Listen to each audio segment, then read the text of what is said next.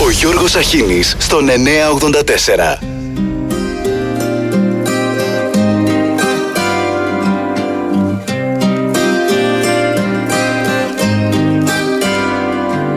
Αποφάσεις, εντάσεις, καινούριες προφάσεις και φεύγεις ξανά. Έξω ο κόσμος παράζει και εσύ το βιολί του εγώ σου. Τώρα μέσα στα κόκκινα μάτια σου βλέπω ένα νέο χιονιά Η καρδιά σου παγώνει και γίνεται ο νέος εχθρός. Σου Δες τα μάτια του πρώτου τυχόντα που σου θα βρεις. Στάσου μία στιγμή να ρωτήσεις μονάχα τι έχει. Τι κοιτάς τις πληγές σου Λες κι είσαι εσύ το θύμα της γης.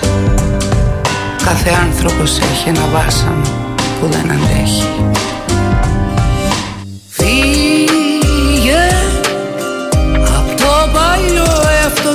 φύγε.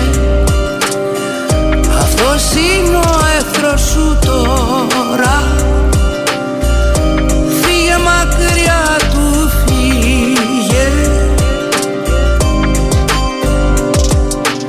Ο εαυτός μου είναι αγκάθι μες στο μαραμένο άστι τον ποτίζανε με λάθη, λίτες και δημοσιογράφοι. Ο κύκλος μου είναι κάφρι, ταλαιπωρημένα άνθη που ζουνε μες στο ανθοπολίου. Το πιο σκονισμένο ράφι. Όλοι τους ζουν από τις γωνίες, στρογγυλό είναι το μηδέν. Του αειδιάσανε οι μεν, τους ξενερώσαν οι δεν.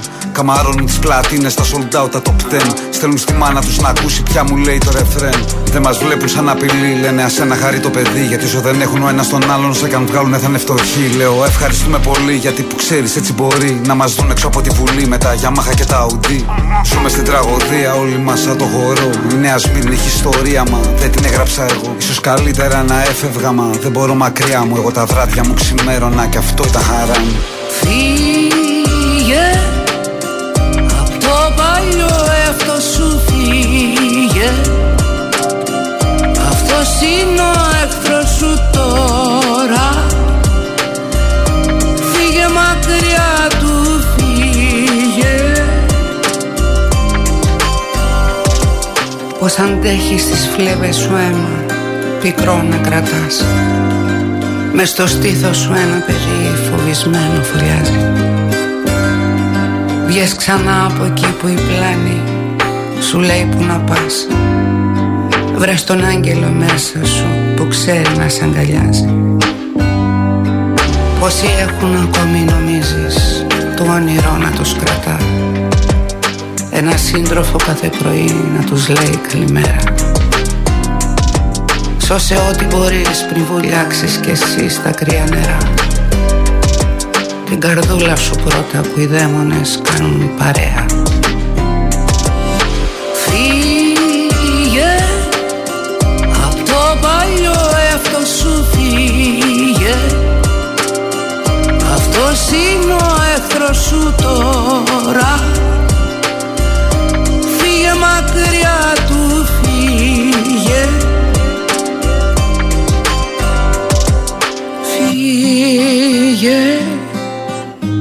το παλιό εαυτό σου φύγε.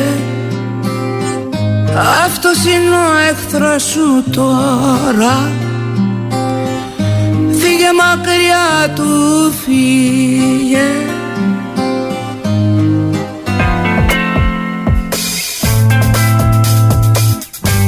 Καλημέρα, καλημέρα και καλή πέμπτη βροχούλα στο Ηράκλειο.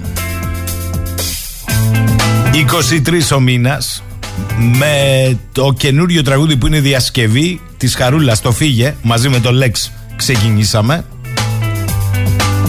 Avant premier στον ελληνικό κινηματογράφο του Ναπολέοντα ο Ναπολέον είχε πει η ευφυΐα δεν μετριέται από τα πόδια μέχρι το κεφάλι αλλά από το κεφάλι μέχρι τον ουρανό. Και επειδή ο φίλος μου ο κύριος Γιώργος στο Ελσίνκι του αρέσει να τα ακούει κάθε μέρα 23 Νοεμβρίου σήμερα Παγκόσμια ημέρα ακολουθίας Φιμπονάτσι. Οι αριθμοί Φιμπονάτσι εμφανίζονται για πρώτη φορά στο βιβλίο Liber Abaci το 1202 του Λεωνάρντο της Πίζας γνωστού και ως Φιμπονάτσι. Δύο βασικοί αριθμοί Φιμπονάτσι είναι το 0 και το 1 ενώ κάθε επόμενος αριθμός είναι το άθροισμα των δύο προηγούμενων που σχηματοποιημένα μας δίνουν έναν ελικοειδή σπυροειδή που είναι κυρίαρχο στη φύση. Στη φύση. Γιατί στην πράξη, παρακαλώ, καλημέρα σε όλους, μη στέλνετε μηνύματα, αφήστε να τα πούμε λίγο σήμερα. Πρώτα πρώτα στη μαύρη τρύπα της Γάζας. Το Ισραήλ δεν έχει αποφασίσει ακόμα τι το ικανοποιεί. Η πλήρης κατοχή, η μερική εκδίωξη όλων των Παλαιστινίων. Άρα πάει πίσω η ανακοχή που όλοι νομίζαν ότι θα ξημερώσουμε σήμερα μία μέρα. Και βλέπουμε για αύριο τα σπουδαία μαντάτα με τους ομήρους. Στο μεταξύ συνελήφθη ο διευθυντής του νοσοκομείου Αλσίφα από τον Ισραηλινό στρατό διότι δεν το εκένωσε. Άρα μετά από 1,5 μήνα και το δικαίωμα στην αυτοάμυνα στο περίμενες στις καθυστερήσεις άλλες 24 ώρες. Στο μεταξύ πέρασε λιγάκι στον Ντούκου. Ένας πρώην πρωθυπουργός του Ισραήλ, ο Εχούντ Μπαράκ, έδινε συνέντευξη στο CNN χθες στην Κριστιαν Αμανπούρ.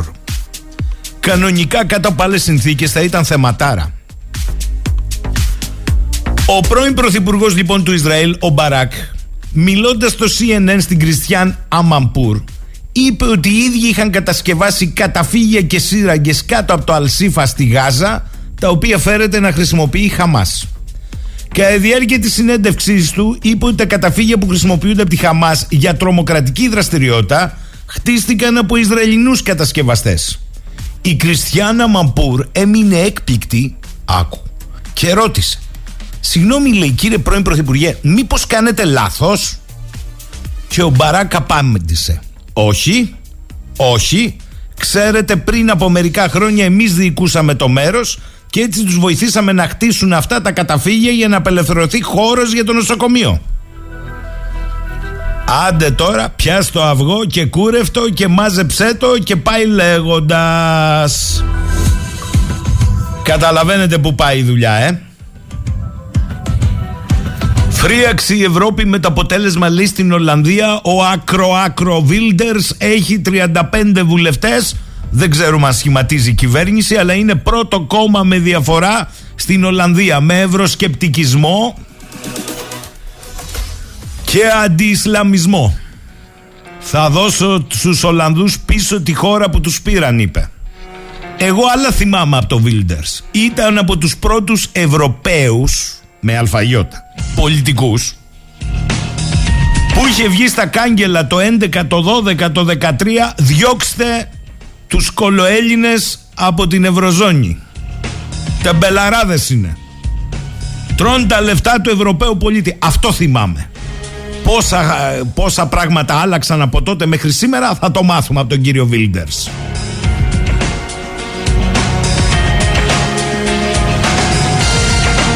Έχει και καλύτερα, έχει και καλύτερα. Πρώτα πρώτα πρέπει να σας πω είναι μέρα Φιμπονάτσι αλλά τύφλα να έχει ο Αϊνστάιν παιδιά ο αρμόδιος υπουργός Σκυλακάκης σε ένα παροξυσμό αριστείας έφτιαξε ρύθμιση για τους λογαριασμούς ρεύματος που κανείς ακόμη δεν μπορεί να την καταλάβει. Μάλλον θα χρειαστούμε και τους αριθμούς Φιμπονάτσι, δεν γίνεται αλλιώς. Κοροϊδία και με το πράσινο τιμολόγιο. Το πάγιο μπορεί να αλλάζει κάθε μήνα. Που σημαίνει μπείτε μέσα και αρχίστε τους λογαριασμούς στα κομπιουτεράκια γιατί αν τα αφήσετε θα γίνετε πράσινο που μπορεί να αλλάζει κάθε μήνα. Τόσο απλά και τόσο χαλαρά. Ο άλλος πάλι στη Βουλή, ο αρμόδιος υφυπουργός, άκουγε να τον καταγγέλουν ότι τσιμέντωσε τα τέμπη, αυτό που έχουμε πει από την πρώτη στιγμή, και μάλιστα με καρφωτή του περιφερειάρχη του απερχόμενου, ο οποίος λαλάει τώρα που φεύγει ο αγοραστός, αλλά ο κύριος Τραντόπουλος, κοντοπατριώτε είναι ο ένας Λαρσαίο, άλλος Βολιώτης, απέφυγε να μηνύσει τον απερχόμενο Περιφερειάρχη. Παρότι αυτός τον έδωσε στεγνά ότι με τον τρόπο που παρενέβη το Υπουργείο στα στοιχεία του δυστυχήματος εγκλήματος στα τέμπη αλλοιώθηκαν κρίσιμα στοιχεία. Πέρα βρέχει.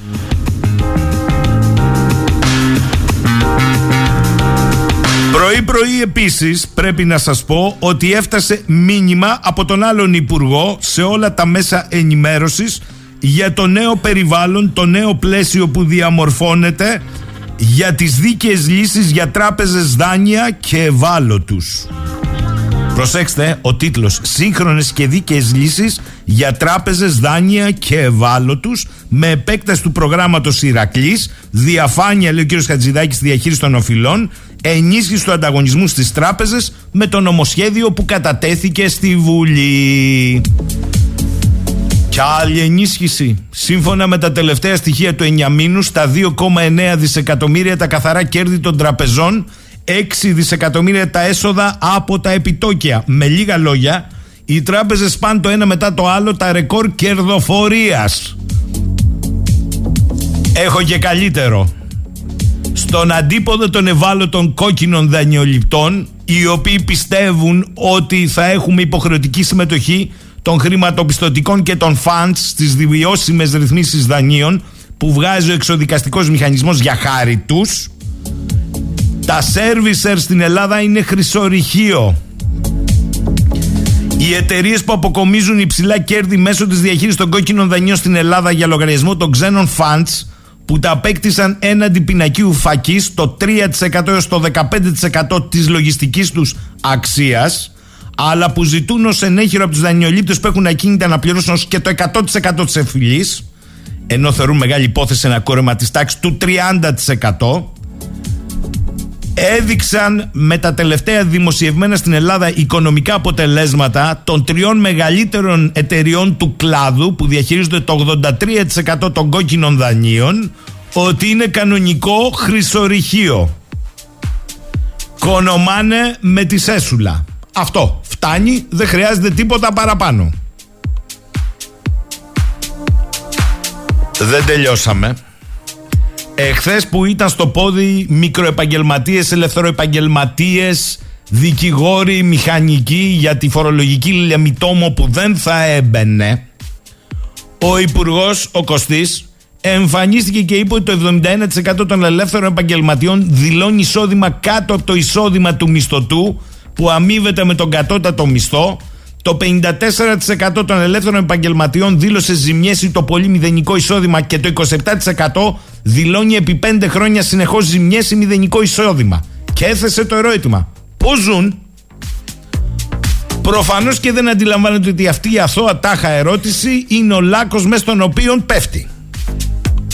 Διότι είναι να αναρωτιέται κανείς πώς ζουν οι επαγγελματίες οι αυτοαπασχολούμενοι πώ συντηρούν το μικρό τους μαγαζάκι, πώς θα βγάζουν πέρα το μήνα οι μισθωτοί, τετράωροι, εξάωροι, ενοικιαζόμενοι, όλοι εκείνοι που πληρώνονται με το βασικό μισθό της ανέχειας, όλοι αυτοί που ζουν εντός της ελεύθερης αγοράς και του ανεξέλεγκτου σφαγίου, πώς ζουν, έλαντε.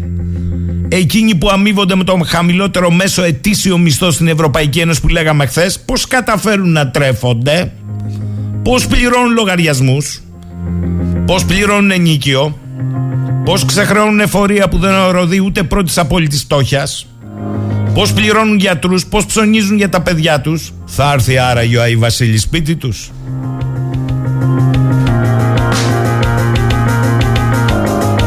Αλλά μπρος στην κερδοφορία μεγάλων χρηματοπιστωτικών ομίλων, ε, τι σημασία έχουν αυτά; Πώς ζουν λοιπόν, ε; Ζουν όπως το 1.108.000 συνταξιούχοι που έχετε καταφέρει να ζουν με κάτω από 660 ευρώ καθαρά στοιχεία από το σύστημα ήλιος.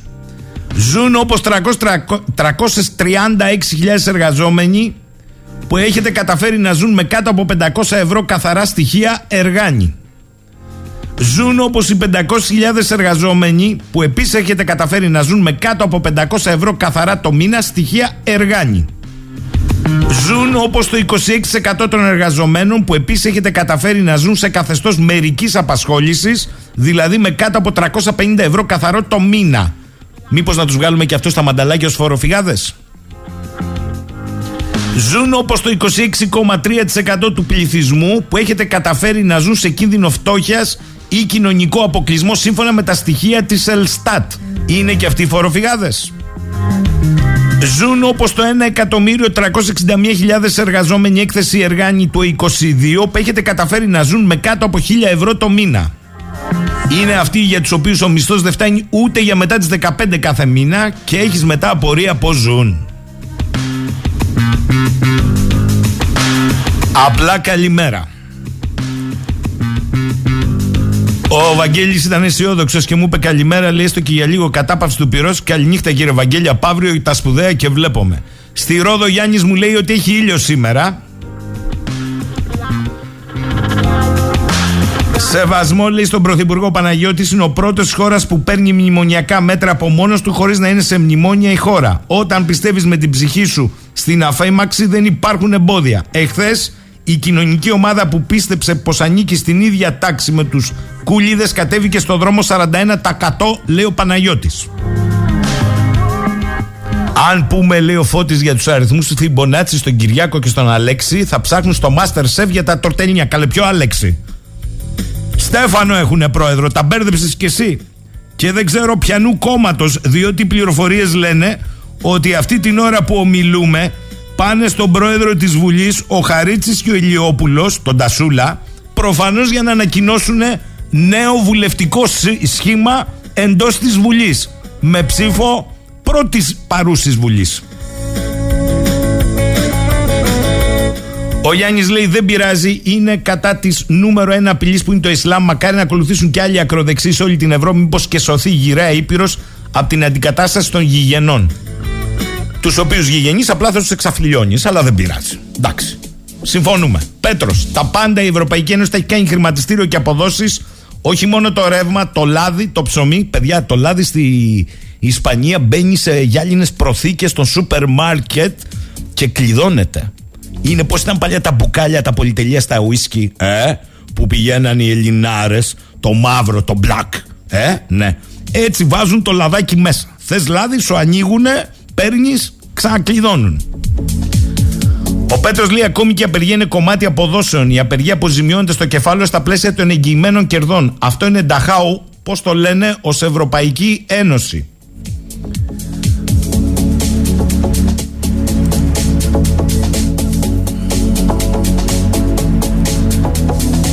Ο Περικλής λέει σίγουρα θα τα πει και αυτά ο δημοσιογράφος όταν είπε ο Χατζηδάκης στο πώς ζουν. Αν δεν τα είπε Περικλή, αυτό είναι το θέμα. Καλημέρα σε όλους, λέει ο Αντώνης από Θεσσαλονίκη. Ο Πρωθυπουργός εξαπατά προεκλογικά τους ελεύθερους επαγγελματίες. Ο κύριος Κοντοργιώρη τα λέει: Δεν υπάρχει κάποιο σώμα θεσμικό να ανακαλεί τις προεκλογικές δεσμεύσεις. Και κάτι άλλο, πάλε ποτέ πρώην και εγγυητή ενότητας που είναι, θα εμφανιστεί στο 3%. Κάτσε, έχει δρόμο ακόμη. Περίμενε, μη βιάζει, Αντώνη, περίμενε. Καλημέρα φέτος ο Άγιος Βασίλειος, λέει ο Λεωνίδας από τα Γιάννητσά. Μάλλον πήγε με τη μία στην οικογένεια Μητσοτάκη γιατί είχε έξοδα λόγω δηληστηρίων. Δεν το καταλαβαίνω ή κάνω πως δεν το καταλαβαίνω.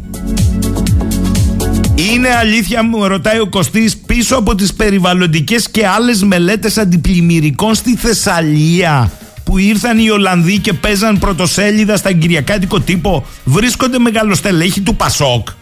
Δεν το ξέρω. Αν το ξέρεις παρακαλώ πολύ αναλυτικά στοιχεία. Με τραγούδι σε διάλειμμα.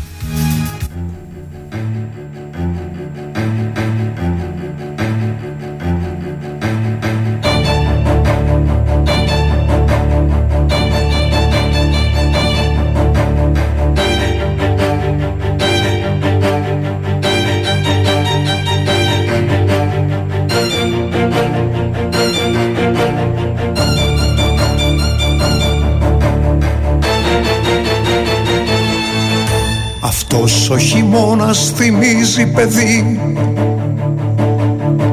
Στο φόβο του μέσα κρυμμένο. Αλλά απ' το παιδί περιμένεις να πει.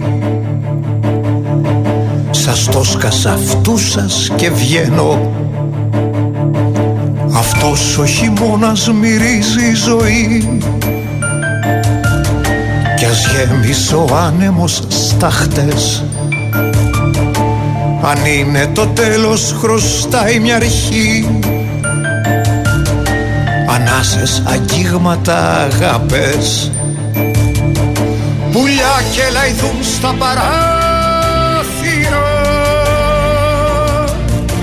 Αλλιώτικο θαύμα συμβαίνει. Στα χιόνια ανθίζουν τριάντα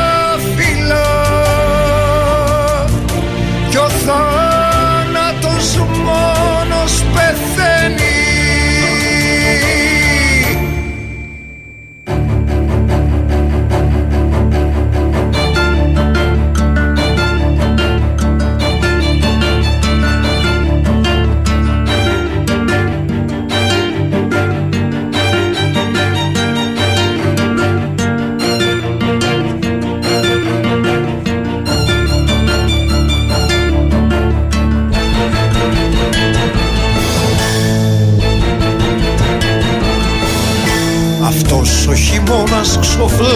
ο φίλες. Στη μνήμη, στο φόβο, στο πόνο. Να πάθεις, να μάθεις, να πάψεις να λες. Θα βρέξει, είμαι μόνος, κρυώνω. Αυτός ο χειμώνας δεν είναι εποχή. Τα βήματα είναι του ανθρώπου. Που δίψα σε χάδια φιλιά επαφή. Και παίρνει το δρόμο του νόστου. Πουλιά και λαϊδούν στα παράθυρα. Αλλιώτικο θαύμα συμβαίνει. Στα χιόνια ανθίζουν τριάντα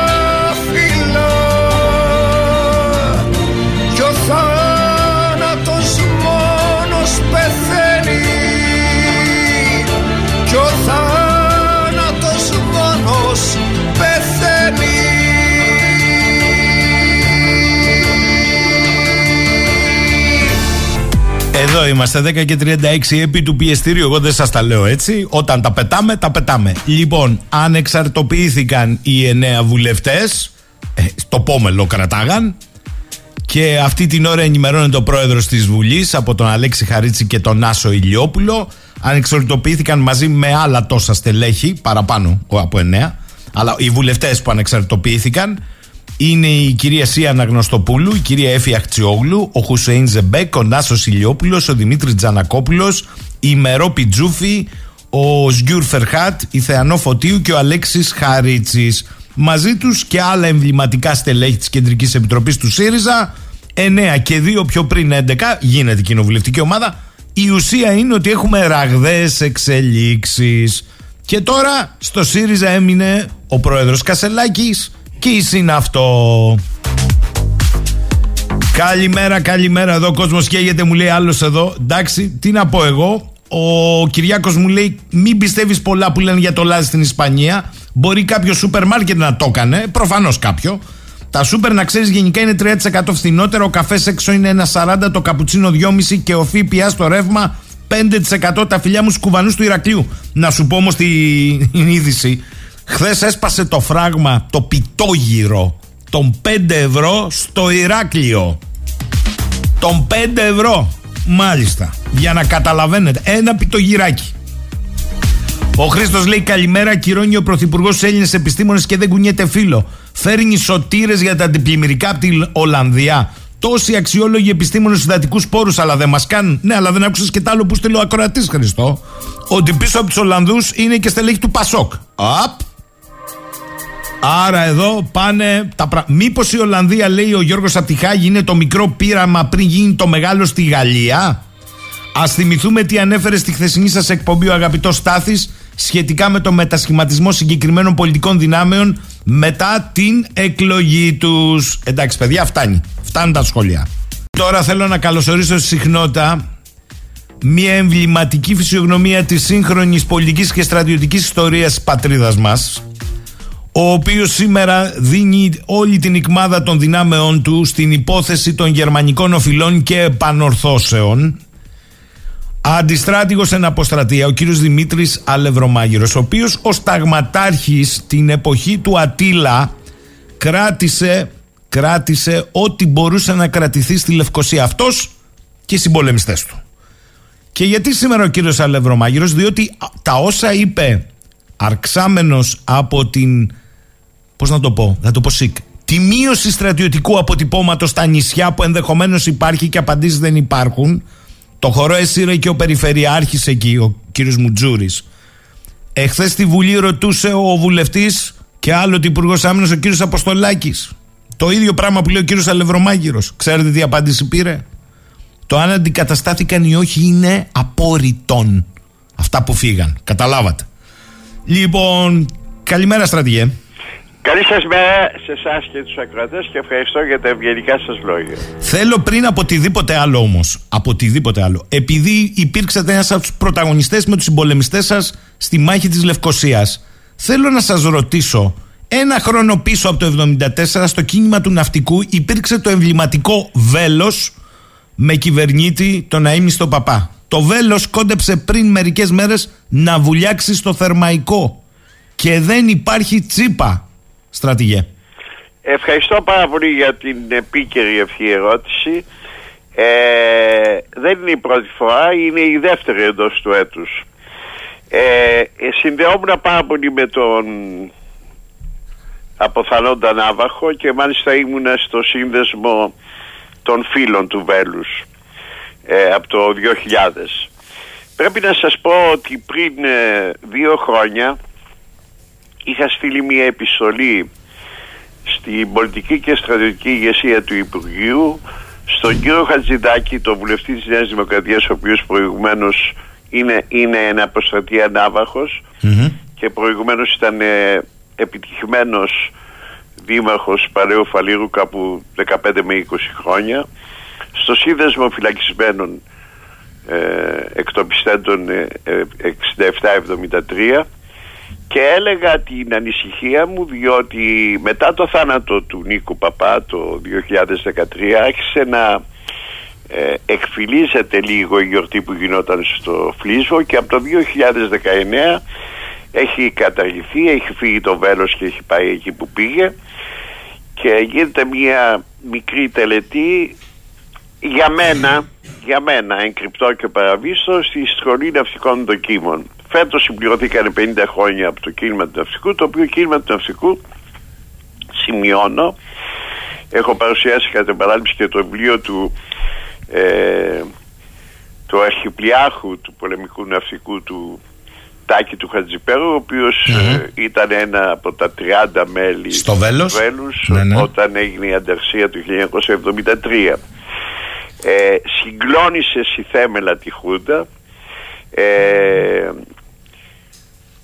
έσβησε το μύθο ότι οι ένοπλες δυνάμεις καθολικά ήταν χουντικοί και βέβαια το δυστύχημα είναι ότι δεν έριξε την κυβέρνηση όπως δεν την έριξε τη Χούντα και το Πολυτεχνείο και δυστυχώς έπεσε από την καταστροφή της Κύπρου.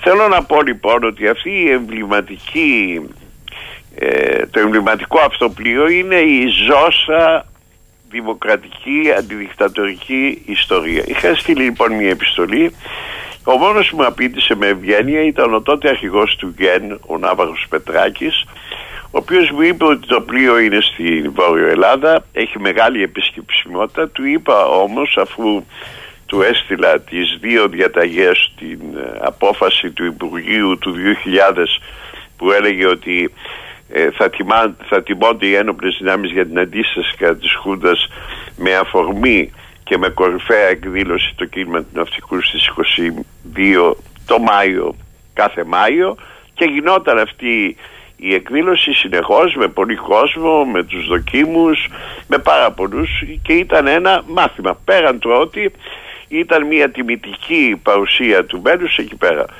Είχα εκφράσει την ανησυχία μου χωρίς να ξέρω τις λεπτομέρειες αυτές και πολύ πριν κινδυνέψει. Έγινε και αργότερα με αφορμή και άλλα πράγματα και με τη δράση του Παναγιώτη του Τάκη του Χατζησπέρου επερώτηση στη Βουλή και πρόσφατα μια και που αναφέρατε για τα νησιά του κύριο Αποστολάκη ο οποίος ήταν και αρχηγός του ναυτικού και κατόπιν αρχηγός ΙΕΘΑ και κατόπιν υπουργός Εθνικής Άμυνας ανέφερε και ο κύριος Αποστολάκης προχθές το την τραγωδία αυτή και πιστεύω ότι αυτό τουλάχιστον το συμβάν θα δώσει έναυσμα να λυθεί επιτέλους αυτό το θέμα διότι υπάρχει στην κοινή γνώμη η υποψία ότι κάποιοι δεν θέλουν το βέλος και δεν μπορώ να καταλάβω γιατί. Είναι μια δραματική εξέλιξη στη σκέψη της σύγχρονης πολιτείας απέναντι σε ανθρώπους οι οποίοι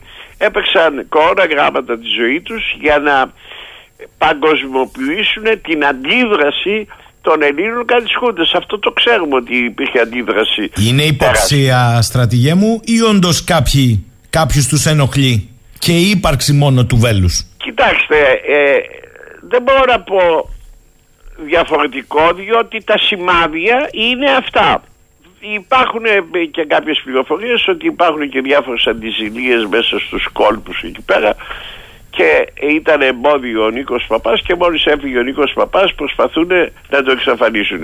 Εάν προχθές βούλιαζε το μέρος θα, είχαμε, θα είχαν ησυχάσει αυτοί ευτυχώς διεσώθη και ελπίζω το Υπουργείο Άμυνας το οποίο διοικείται από έναν συμπαθέστατο και για μένα άνθρωπο τον κύριο Δένδια να λύσει αυτό το γρίφο και να τελειώσει αυτή η ιστορία. Ε, θέλω να πάω σε κάτι άλλο, αλλά πριν από αυτό θέλω να σας ρωτήσω ωστόσο με την εμπειρία που έχετε. Με συγχωρείτε, πολλά δεν μαζεύονται. Δηλαδή, ε, ανθρωπιστική. Ε, είχαμε τον... Ακούστε, ακούστε, ακούστε κύριε Λευρωμάγειρο. Παρακαλώ. Ακούστε. Έχουμε ανθρωπιστική αποστολή στη Λιβύη με νεκρούς. Ναι. Στεφανοβίκιο βουλιάξαν τα ελικόπτερα. Ναι. Βάση αεροπορική Αγχιάλου εκρήξεις σαν μανιτάρια. Το βέλος παραλίγο να βουλιάξει. Με συγχωρείτε, σαν πολλά δεν μαζεύονται.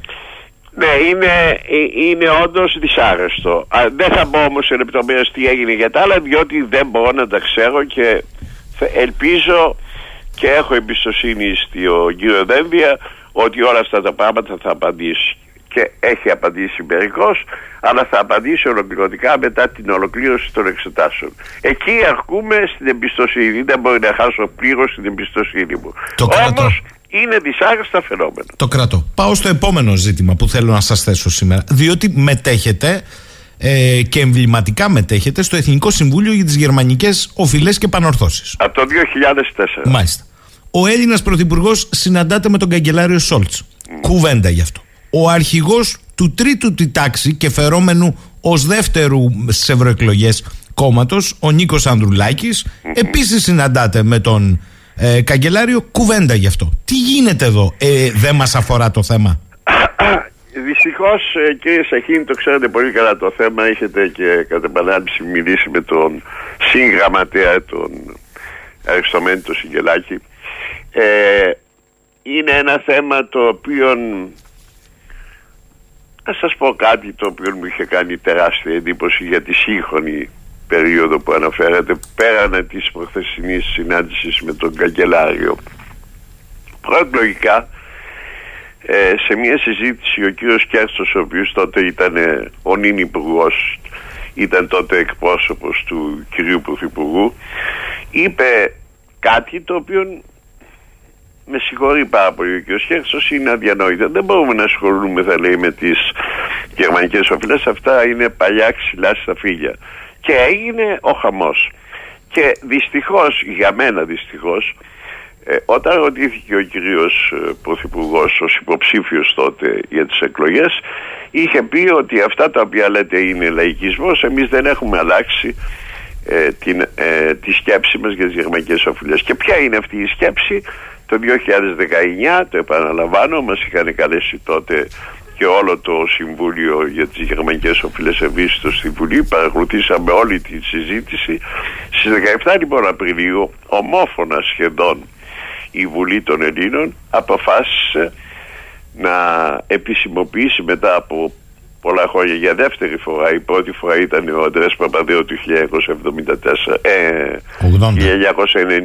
1994 που έκανε ρηματική διακίνηση και να προσπαθήσει με συζητήσεις αρχικά και αν όχι να πιέσει και με νομικά θέματα να συζητηθεί επιτέλους αυτό το άγος. Και θα έλεγα άγος κυρίως για τη Γερμανία διότι δυστυχώς η σημερινή μεταναζιστική Γερμανία με την πράξη της δείχνει ότι στηρίζει αυτό το έγκλημα των ναζιστικών δολοφονιών και απεφάσισε η Βουλή ομόφωνα να προβεί σε παραστάσεις και και μάλιστα έγινε και μια νέα ρηματική διακοίνωση την οποία τυπικά απέρριψαν οι Γερμανοί όχι όμως ουσιαστικά και όχι μόνο αυτό αλλά μέσα στη Γερμανική Βουλή κατά μήνα Οκτώβριο πέρσι έγινε μεγάλη συζήτηση από το κόμμα της αντιπολιτεύσεως γιατί απέρριψαν τη χρηματική διακύλωση της Ελλάδος. Και αντί εμείς, όπως έχει πει κατά παράδειγμα ο πρώην πρόεδρος της Δημοκρατίας, ο κ. Παυλόπουλος, ο οποίος πέρα του ότι ήταν πρόεδρος, είναι και διαπρεπής ε, νομικός. νομικός ότι είναι παρούσες και διεκδικήσιμες. Και είμαστε και η μόνη χώρα παγκοσμίως οι οποίοι Και δεν είναι το θέμα των χρημάτων μόνο, το οποίο είναι τεράστιο αυτή τη στιγμή, διότι στη συνδιάσκεψη του 47 είχαν κατοχυρωθεί για την Ελλάδα 7,5 ε, εκατομμύρια δολάρια μου φαίνεται. Αυτή τη στιγμή είναι κάπου 500 δισεκατομμύρια ευρώ χωρίς τους στόχους. Είναι μια, ένα τεράστιο ποσό. Αλλά δεν είναι θέμα το ποσό μόνο. Είναι το θέμα το ηθικό διά του ποσού. Ο Μανώλης Γλέζος ο ύμνηστος πλέον πρόεδρος ο οποίος αγωνίστηκε μαζί με πολλούς άλλους με τον Απόστολο Σάντα και άλλους αντιστασιακούς και κάνανε το Συμβούλιο του 1995 είχε πει και είχε γράψει και ένα ωραίο το βιβλίο που γράφει μέσα μπορούμε να το βρείτε αυτό το βιβλίο και ένα μάρκονο ήταν όλη την ιστορία των αγώνων για τις γερμανικές οφειλές ότι και ένα μάρκονο ήταν είναι υποχρέωση της Γερμανίας να το δώσει για να φύγει από την ίδια τη Γερμανία και να καταστεί παράδειγμα ότι δεν μπορούν να γίνουν εγκλήματα παγκοσμίως και να μην τιμωρούνται. Και δυστυχώς οι ελληνικές κυβερνήσεις διαχρονικά θα έλεγα με ορισμένες εξαιρέσεις όπως είχαμε το 1994 όπως σας είπα τη διακίνηση του Αντρέα Παπαδρέου και το 2019 ε, αυτή την απόφαση η οποία οδήγησε στη χρηματική διακίνηση. Και μου κάνει εντύπωση πάλι το λέω ότι ναι μεν ο κύριος Μητσοτάκης ο οποίος μίλησε εκείνη την ημέρα και ήταν σύμφωνος με την ε, πρόταση να, γίνει, να γίνουν αυτές οι παραστάσεις προς τη γερμανική, σημερινή γερμανική κυβέρνηση είπε ότι μην μιλάτε έτσι για τον κύριο Σκέρτσο αυτό είναι λαϊκισμός και σήμερα ο κύριος Σκέρτσος ε, εντάξει είναι και υπουργός. δεν γίνονται αυτά τα πράγματα αυτά τα πράγματα είναι ε, είναι πώς να το πω ε, δεν είναι θετικά για να μην πω κάτι άλλο. Έρχομαι στο επόμενο θέμα κύριε Αλεδρομάγειρο ναι, ναι. και το, ε, το οποίο είναι ένα θέμα που πονάει είναι το Κυπριακό το έχετε γνωρίσει από την καλή και από την ανάποδη και εσείς και οι συμπολεμιστές σας και αυτοί που αφήσαν τα κοκαλάκια τους σήμερα το 2023 σε 7 Δεκεμβρίου. Αυτή η συνάντηση κορυφής στην Αθήνα έχει εκτός ατζέντας το Κυπριακό όταν η Τουρκία λέει ότι είναι δομικό, γεωστρατηγικό και γεωπολιτικό της οξυγόνο το ζήτημα της Κύπρου για την οποία μιλάει πια για δύο χωριστά κράτη. Το πάει στο, στον οργανισμό των τουρκόφωνων χωρών θα το πάει και στην Ισλαμική διάσκεψη όχι ως παρατηρητή, ως πλήρη μέλος το θέλει. Λέει ότι ο Οργανισμός Ηνωμένων Εθνών αφήστε τα ψηφίσματα πρέπει να αναγνωρίσει δύο κυρίαρχα κράτη στην Κύπρο και για μας είναι εκτός ατζέντας. Δυστυχώς είναι όπως τα λέτε και δυστυχώς θα πω ότι πάλι εκτός ορισμένων ε, περιπτώσεων που τελικά έχουν κατα, καταντήσει να είναι κάποιες φωτοβολίδες Αντρέας Παπαδρέου, Τάσος Παπαδόπουλος η ελληνική πολιτική ελίτ και δεν μιλάω μόνο για τον κύριο Πρωθυπουργό το σημερινό τίνει να θεωρεί το κυπριακό βάρος; Αυτή είναι η διαχρονική ενδοτική πολιτική. Και βέβαια δεν έφτασε στο έγκλημα αλλά η Χούντα, το ξαναλέω αυτό διότι πολλές φορές λέμε η Χούντα και η Χούντα και γιατί έγινε η Χούντα η οποία τότε είχε πει ότι έκανε ε, την, ε, τη Χούντα την έκανε για να μας γλιτώσει από τον κομμουνισμό ο οποίος κομμουνισμός είχε ιτηθεί το 1949 και η Χούντα έγινε μου είναι αδιάφορα αν το γνωρίζανε οι πέτοι ή όχι έγινε ακριβώς για να καταστραφεί η Κύπρος. Το 1900 θα επαναλάβω αυτό που είπα προχθές στη συνέντευξή μου στον Πάρη τον Καρβινόπουλο ότι το 1967 το Σεπτέμβριο έγινε μια διάσκεψη στη Γιασάνη και στην Αλεξανδρούπολη και ο Γλάφος Κληρίδης ο μετέπειτα πρόεδρος της Κυπριακής ε, Δημοκρατίας έχει γράψει ένα τετράτομο βιβλίο δηλαδή τα πεπραμένα πεπραγμένα της ζωής του, τα οποία είχε την ευγένεια να μου το παραδώσει ο ίδιος. Και γράφει για τη συνάντηση αυτή που έγινε τότε. Είχε πάει ο Κόλλιας, ήταν πρωθυπουργός ο Παπαδόπουλος και όλοι αυτοί ότι ο Ντεμιρέλ που ήταν τότε πρωθυπουργός της ε, Τουρκίας είχε πει, το γράφει στο βιβλίο του ο κύριος ο Κληρίδης ότι είναι τόσο ανόητοι αυτοί μιλώντας για την ελληνική αντιπροσωπεία της Χούντας που μπορείς να τους πάρεις στη χώρα και να μην το πάρουν είδηση.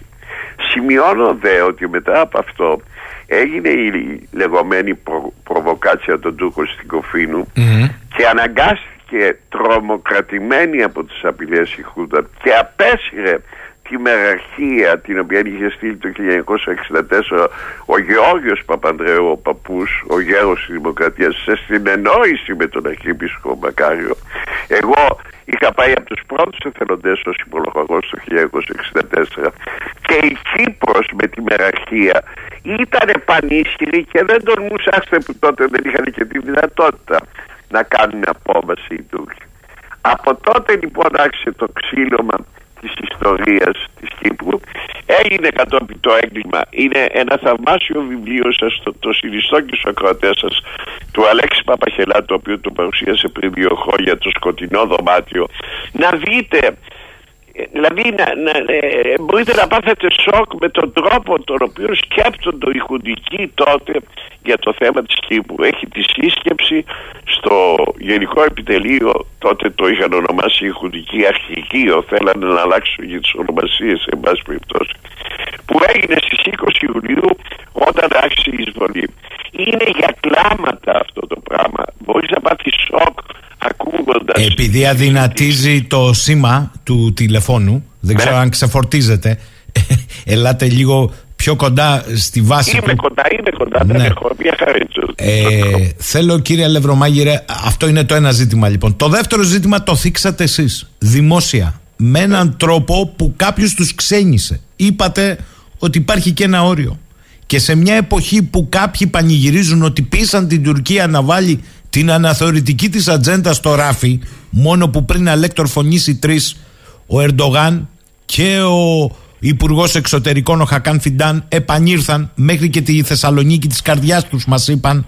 Ο αρχηγός του πολεμικού τους ναυτικού δεν είπε μόνο γαλάζια πατρίδα, είπε για νησίδες και βραχονισίδε που δεν είναι ελληνικές και για στρατιωτικοποιήσεις που δεν υπάρχουν. Βγήκατε εμφατικά σε αυτό το κλίμα εσείς και είπατε ότι υπάρχει και ένα όριο και πρέπει να δοθούν καθαρές εξηγήσεις αν έχει αποδυναμωθεί η άμυνα των νησιών. Κύριε Σαχίνη, ευχαριστώ πάρα πολύ που το λέτε για να το ακούσουν και οι δικοί σας ακροατές. Σας ευχαριστώ πάρα πολύ. Ε, κύριε Σαχίνη, από το 1980 και το 1980 ήμουν ταγματάρχη. Ε, δεν ξέρω, υπηρετούσε και στη Σάμο τότε. Και αργότερα μάλιστα και το 1984 ξαναπήγα στη Σάμο και ήμουν αντιγητή στάγματος και έλεγα στους στρατιώτες αυτό το οποίο είπα προχθές. Έλεγα ότι είμαστε εδώ για να μην είναι οι απέναντι. Και τους είχα πει ότι όπου και αν είσαστε, όποτε και να είσαστε, διότι τότε είχαμε πολύ καλή ε, αντίδραση. Ξέρετε ότι τα νησιά του Αιγαίου ε, στρατικοποιηθήκαν μαζί με την εισβολή στην Κύπρο. Και να μένει η συνθήκη της Λοζάνης λέει αυτά τα οποία λέει περί αστυνομικών δυνάμεων, αλλά κανείς δεν μπορεί να μας εμποδίσει όταν κινδυνεύει η εδαφική μας ακαιρεότητα να κάνουμε το δικαίωμα της άμυνας, το οποίο το λέει και ο Οργανισμός Ηνωμένων Εθνών, έτσι τυπικά το λέω αυτό από απόψε δομική διεθνούς δικαίου στο άρθρο 51 ότι υπάρχει δικαίωμα στην άμυνα. Το 1976 η Τουρκία έφτιαξε τη λεγόμενη τετάρτη στρατιά και από τότε λέω εγώ ότι είναι παγίδα η τετάρτη στρατιά διότι είναι ένα στρατηγείο συντονιστικό και δεν έχει καμία δύναμη και διότι οι Τούρκοι όταν θελήσουν να επιτεθούν και στην Ελλάδα θα κάνουν αυτό που κάναν στην Κύπρο.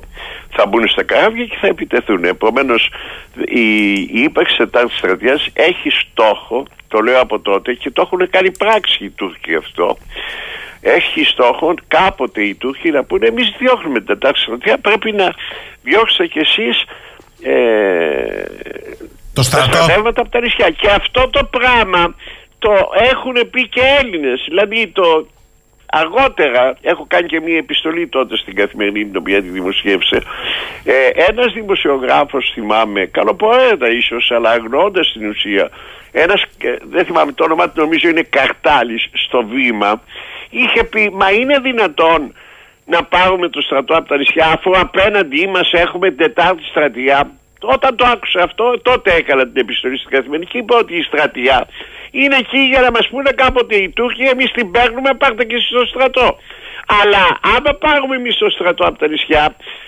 και γίνει επίθεση για να πάμε στρατό στα νησιά και για να έχει ε, δυνατότητα άμυνας πρέπει να περάσει ένας μήνας. Τώρα λοιπόν οι Τούρκοι μας άφησε να εννοηθεί η ιστορία από την εποχή της αρχής του πολέμου με την Ουκρανία το οποίο είπανε τώρα ότι είναι απόρριτο. Απόρριτο δεν είναι τα εγκλήματα απόρριτα, συγγνώμη. Όταν βλέπουμε ότι υπάρχει, το είπε και ο Περιφερειάρχης ο οποίος επαρεξελέγει του mm. Βορείου Αιγαίου ότι υπάρχει, εγώ δεν είμαι εκεί πέρα και είπα και στην ε, ε, εκπομπή μου στον Πάρη τον Καρβουνόπουλο ότι ε, έχω και κάποιους ανθρώπους που με θυμούνται εν πάση περιπτώσει στο επιτελείο τους ρωτάω καμιά φορά και μου λένε μην ανησυχώ εντάξει να τους πιστέψω να πιστέψω τον Πρωθυπουργό της χώρας αλλά η πράξη δίνει την εντύπωση ότι υπάρχει μια σιωπηρή κατάσταση προς εξομάλυση. Ποια εξομάλυση. Την ώρα που έρχεται εδώ ο Τούρκος Πρωθυπουργός με 300 ανθρώπους να κάνει τι τη στιγμή που είναι απομονωμένος διεθνώς ο κύριος Ερντογάν, ο κύριος Ερντογάν κάνει πολύ καλά τη δουλειά του για την Τουρκία. Εμείς δεν την κάνουμε καλά. Η Ελλάδα δεν κινδυνεύει από την Τουρκία, κινδυνεύει πρωτίστως από την δική μας εντοτική πολιτική.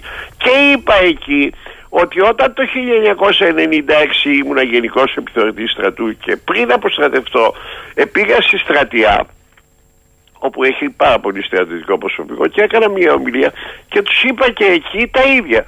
Τους είπα όπου και να βρίσκεστε πολίτες, τι θα είστε απόστατοι πρέπει να ξεσηκωθείτε αν τυχόν καμία κυβέρνηση που δεν το πιστεύω είχα πει κάνει αυτή την απόπειρα να προστατικοποιήσει τα νησιά. Θα χάσουμε τα νησιά.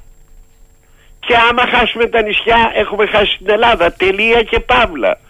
Τι να πω δηλαδή άλλο. Μία φωνή αδύνατη είμαι πλέον. Λέτε εσείς αυτά τα οποία λέτε αλλά ποιος ακούει; Εδώ έχετε ο κύριος Αποστολάκης ο οποίος είναι εν πάση περιπτώσει σύγχρονος. Είναι μία προσωπικότητα. Δεν μπορεί κανείς να αμφισβητήσει την προσωπικότητα του πρώην αρχηγού Γενικού Επιτελείου Ναυτικού, Γενικού Επιτελείου Εθνικής Άμυνας και Υπουργού Εθνικής Άμυνας και να του απαντάνε ότι είναι απόρριτο. Τι είναι απόρριτο, είναι απόρριτη η ασφάλεια της Ελλάδος. Ο Θεός να φυλάει.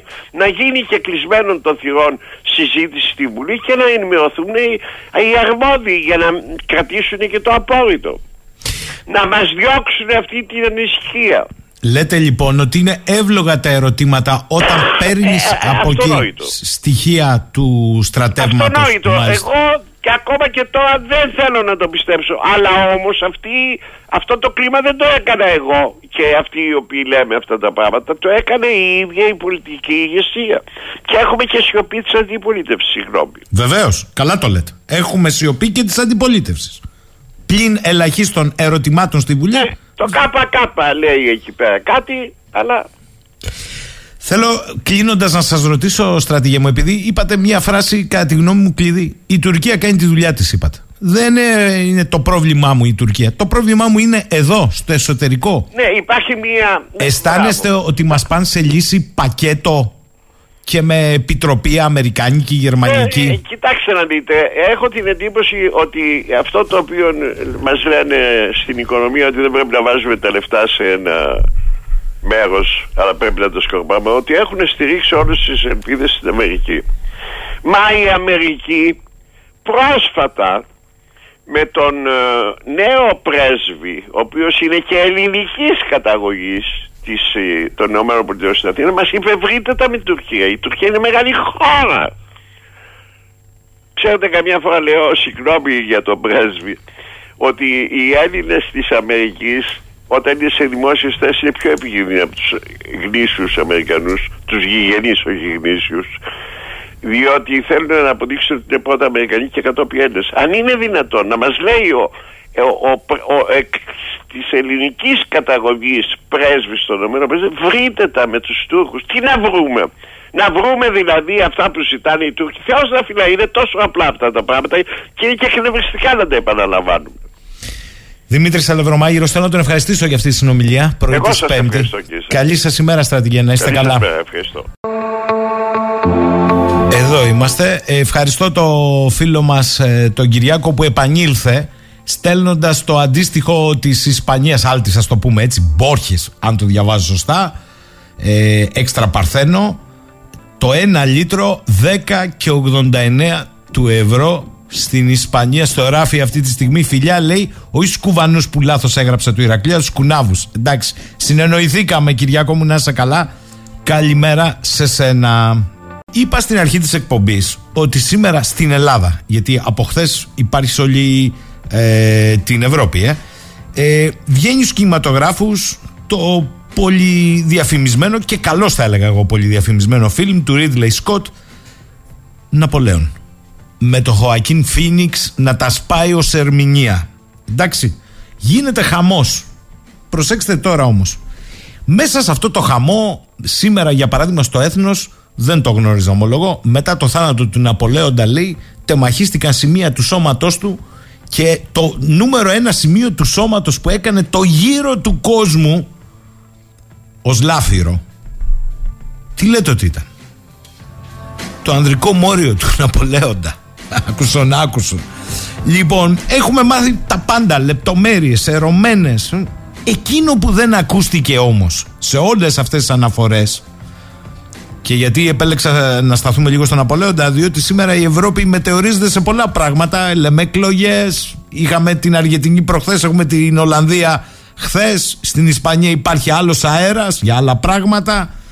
Λοιπόν, γενικώς υπάρχει μια αναμπουμπουλά και ο Ναπολέοντας για την Ευρώπη έπαιξε ένα ισχυρό συμβολισμό στη δημιουργία των ε, εθνών κρατών όσο και σας φαίνεται ε, αντί, αντίβαρο και αντίξω έπαιξε το ρόλο του διότι έτσι αποκτούσαν αυτοί που αισθανόντουσαν την πότα του Γάλλου Γρενιαδέρου ως ε, συνείδηση. Έπαιξε το, το, ρόλο του αντιβάρου η αντίδραση και πάει λέγοντας. Και ανάποδα. Λοιπόν γιατί τα λέω όλα αυτά. Διότι αυτό που δεν συζητιέται καθόλου είναι περίπου ο Ναπολέντα μεγάλος στο Ορφανό. Θυμήθηκα λοιπόν ότι ο καθηγητής φιλοσοφίας τέχνης, ο κύριος Δαβέτας, εδώ, από εδώ, είχε παρουσιάσει το βιβλίο, το θυμάστε, με τίτλο «Είχε ελληνικές ρίζες ο Ναπολέον, ο Μέγας Ναπολέον». Εκεί στην Κορσική. Σας θυμίζω ότι τότε είχαμε κάνει μια εκτεταμένη τηλεοπτική εκπομπή για τον Έλληνα καλόμερο Κομνηνό Στεφανόπουλο από την Τραπεζούντα και τη Μάνη και το πώς βρέθηκε η οικογένεια στην Κορσική και τα ανοιχτά ερωτήματα. Καλημέρα κύριε Δαβετά. Καλημέρα κύριε Σαχίνη, καλημέρα στους ακροατές μας. Με πολύ ενδιαφέρον να παρακολουθώ και εγώ ως ακροατής μέχρι τώρα αυτή την εισαγωγή σας. Τα θέσατε πάρα πολύ καλά. Ναι, γιατί κάπως πρέπει να εξηγήσω και στον κόσμο γιατί επιλέγω αυτή τη συζήτηση. Μας σου λέει να πω, εντάξει, μια ταινία. Η ταινία, καταρχήν ο Φίνιξ από ό,τι λένε πληροφορίες, κάνει μια εκπληκτική ερμηνεία, αλλά είναι άλλης τάξης η συζήτηση που θέλω να κάνω μαζί σας. Ναι. Και, και θέλω να ξεκινήσω. Θυμάμαι καλά ότι σε αυτή εδώ την εκπομπή παρουσιάσατε το βιβλίο σας, μόλις είχε τότε εκδοθεί, με το ερώτημα μάλιστα στον τίτλο, αν είχε ελληνικές ρίζες ο Μέγας Ναπολέον. Για σας είχε, αλλά κρατήσατε ένα ερωτηματικό για τους ναι. αναγνώστες. Είναι το, το, μόνο, το πρώτο βιβλίο και το μόνο βιβλίο που αναφέρεται σε αυτό το θέμα εκτενώς, ειδικά σε αυτή τη λεπτομέρεια, γιατί αυτό το οποίο το ερώτημα θα θέσει ο κάθε θεατής είναι το εξής. Όποιος δει το φιλμ, αλλά όποιος δει, όποιος παρακολούθησε και τα 200 χρόνια από το θάνατο του Ναπολέοντα πριν δύο χρόνια, το 2021, θα παρατηρήσει ότι δεν υπάρχει καμία αναφορά στον πατέρα του. Λοιπόν, γεννήθηκε χωρίς πατέρα ο Ναπολέοντας είχε συγκεκριμένο πατέρα, ο οποίος έζησε μαζί του μέχρι τα 10 χρόνια. Δεν το λέω εγώ, το λένε οι πηγές, οι ιστορικές πηγές. Ε, λεγόταν Κάρολος Βοναπάρτης.